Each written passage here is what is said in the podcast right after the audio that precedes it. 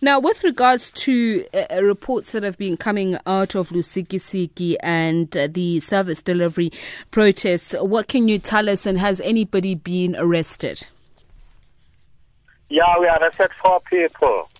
This protest protest started last Friday.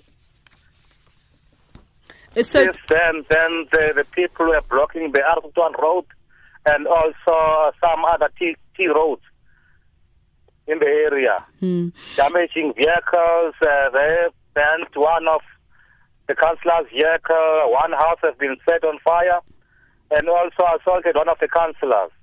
This was taking place at Ward 16, Ward 20, and Ward 21. so who has been arrested and have they been charged as yet? Come again, ma'am? Who has been arrested and have they been charged as yet? Yeah, we've arrested about four people, and they were charged of uh, public violence and also malicious damage to property. They are due to appear before the six magistrate tomorrow. Have they have those persons or uh, that p- uh, been identified as part of uh, the community leaders? No, they are not. You, you, you have been, the, the, the, the community leaders, the leaders of that protest are not yet arrested. We only uh, arrested those who were damaging vehicles and burning houses. What about uh, allegations by the community leaders that the police themselves have used unwarranted force against them? No, it's not. That is not true, ma'am. We're using rubber bullets.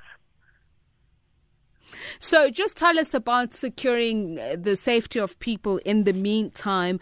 Uh, What plans do you have in place? Yes, we have a lot of police visibility around this area. Lot of police vehicles monitoring the situation. Of which now all the roads are opened. Of which people can drive through Lusikisiki now.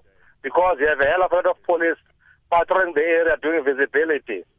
And uh, we've charged, those people are charged of uh, public violence and also malicious damage to property. Okay. Now, I just want to uh, ask you about a police investigation which we believe is underway into the attempted murder of uh, the OR Tambo region of uh, the ANC chairperson, Xolile Kompela, who's alleged that uh, they've been receiving uh, death threats, including the murder of his bodyguard. What is uh, the progress on that probe?